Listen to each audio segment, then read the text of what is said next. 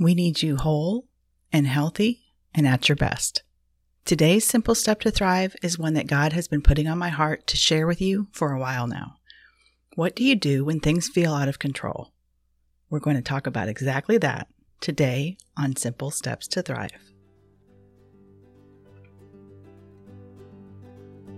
Welcome to the Simple Steps to Thrive podcast. We break down the busyness and stress of modern life into simple steps designed to help you thrive. We're here to help you take action that creates transformation. We're here to help you recognize and eliminate what's weighing you down and holding you back. We're here to help you design a life where you truly thrive. If we don't know each other yet, my name is Michelle Acker. I've made it my mission to create an uprising of calm and beauty in God's creation, both people and places, and that includes you.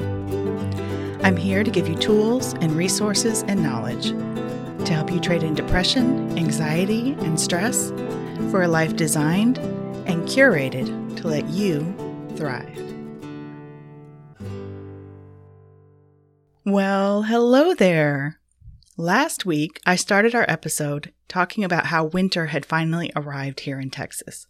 And let me tell you, I had no idea how much that was just the tip of the iceberg, so to speak, and no pun intended there, because this week has been nothing to joke about. We started out with icy conditions causing this horrific pileup on the interstate not far from us, and it morphed into a mess that has covered our whole state. Apparently, energy grid knows how to deal with extreme temperatures of the hot variety, but not the cold. And I'm sure you've heard all about it by now. We've had rolling blackouts since Sunday night. Others have had no power completely for days on end. The lack of power then rolled over and caused problems with the water supply. So lots of people people either have had no water at all or they're under a boil water where you have to boil the water for it to be safe to drink or brush your teeth, which is a problem if you don't have any electric to boil your water. So the shelves at the grocery stores are bare because the trucks can't get in. Gas stations are closed or out of gas. It's got a very 2020 kind of vibe. And all of that leads us right into today's topic things we can't control versus the things we can control, which I find really interesting because honestly, God has been putting this topic on my mind for a podcast episode for several weeks now. And the week that it finally gets recorded and released just happens to be a perfect example of things that we can't control. And isn't that how he rolls with it, right? Like his timing is always perfect and all things work together. Psalm 34 4 says, I sought the Lord and he answered me. He delivered me from all my fears. And that's exactly what he does for us on weeks like this, right? On every week of the year, really, but especially in weeks like this. If you listened to last week's episode, you'll remember that we talked about shifting to the right. And that's episode 29 if you missed it and you want to listen to get the full scoop. But today's simple strive, simple strive, See, there I go again, tripping over my own tongue.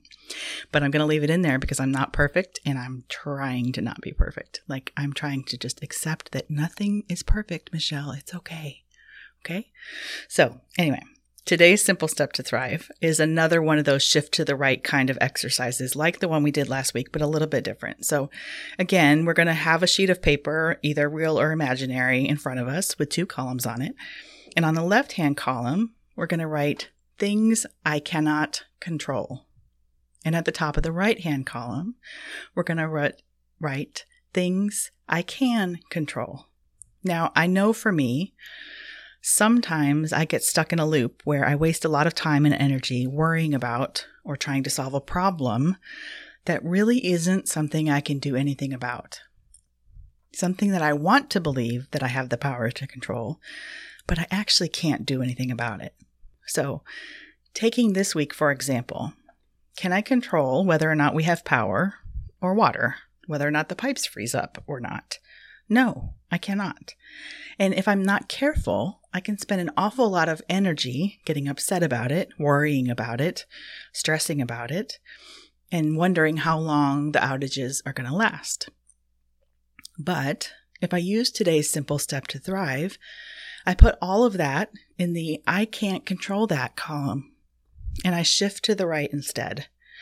And I put my focus and my time and my energy into figuring out, well, what is it that I can control in this situation? I can control my response and my attitude about it. I can control how I make the best of a bad situation. I can look for creative ways to kind of solve the problem of not having any water. I mean, hello, we melted snow in a giant propane heated crawfish pot. I never thought I'd do that in Texas. Like, we don't usually even get enough snow to gather up to melt to make water, let alone need to do that. But that was something that I could control. I can control checking in on my family and my friends and my neighbors and checking to see if maybe we have something that they don't. Checking to make sure that they are not going without power or that we could invite them in. My brother and his wife were down in Waco and invited a bunch of his classmates from Baylor that had no power and water to stay with them. That's what we do here, right? We check on each other. We can control that. And I can control making a plan to be even more prepared next time something unexpected like this happens.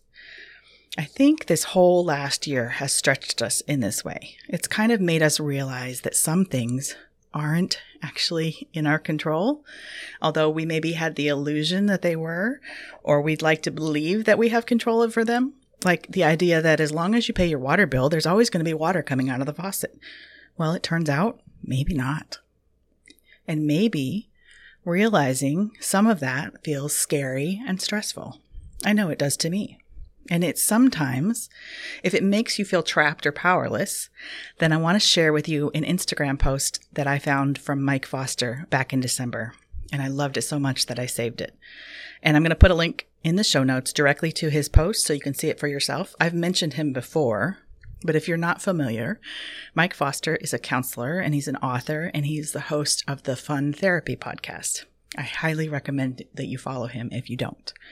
And normally I wouldn't take such a long quote and share it in this kind of format, but I feel like the information he shared is so needed for us right now. We need to recognize that our coping skills are being pushed past their limits. And we need to know what it is that we can do about it. So I'm going to read Mike's post here because it ties in with today's simple step to thrive in a way that I think will work best in his own words and not me trying to rephrase him. So, in his post last December, Mike Foster says, When we are stressed or fearful, we often resort back to our childhood survival instincts. With the current self quarantine mandates, many of us have been forced into a situation that will uncover unhealed pieces of our story. The pressure pushes on our coping mechanisms to the point where they begin to fail. And when these adult coping mechanisms fail to soothe us, we often revert back to our basic survival patterns. We protect ourselves by returning to the patterns that protected us in the past, especially as kids. And when triggered, we immediately leave our adult selves and start living from a wounded child point of view. And Mike continues on to say, for example, a healthy adult would express his or her emotions when stressed or afraid.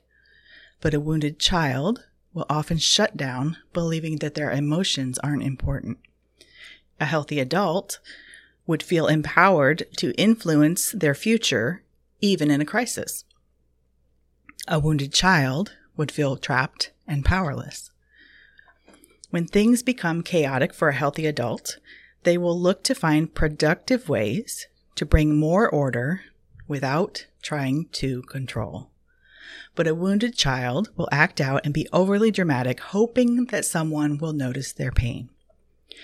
And Mike says, My guess is that a lot of us are seeing the wounded child inside of us these days.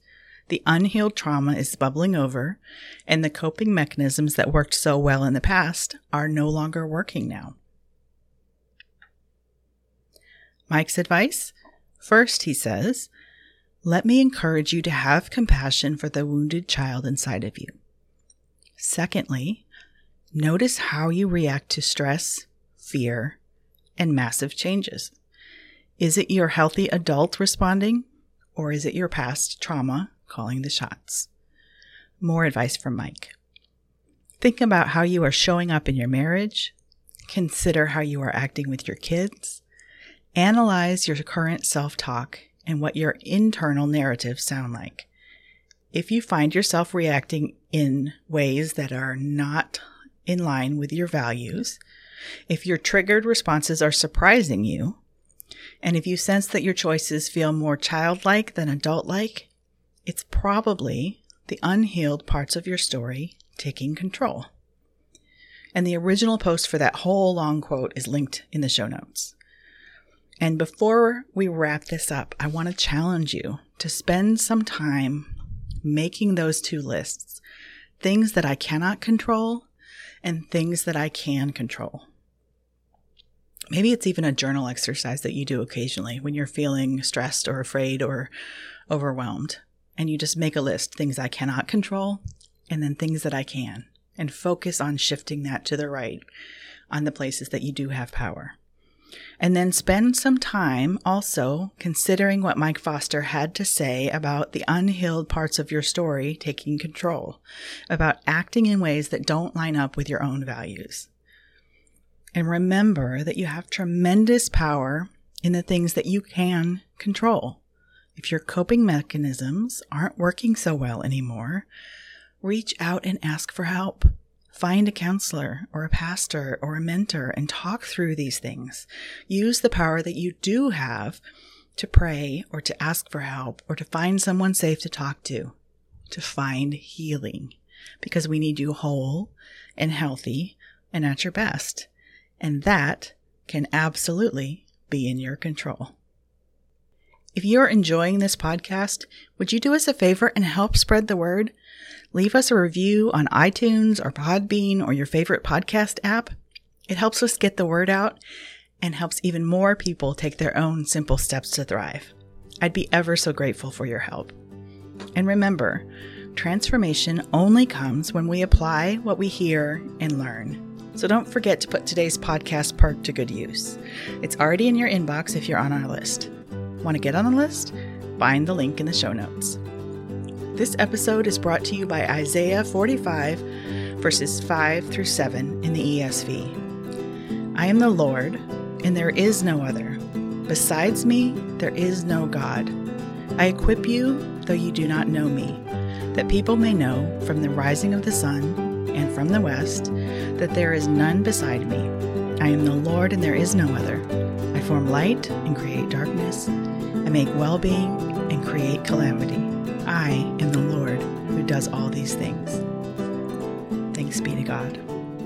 See you next week.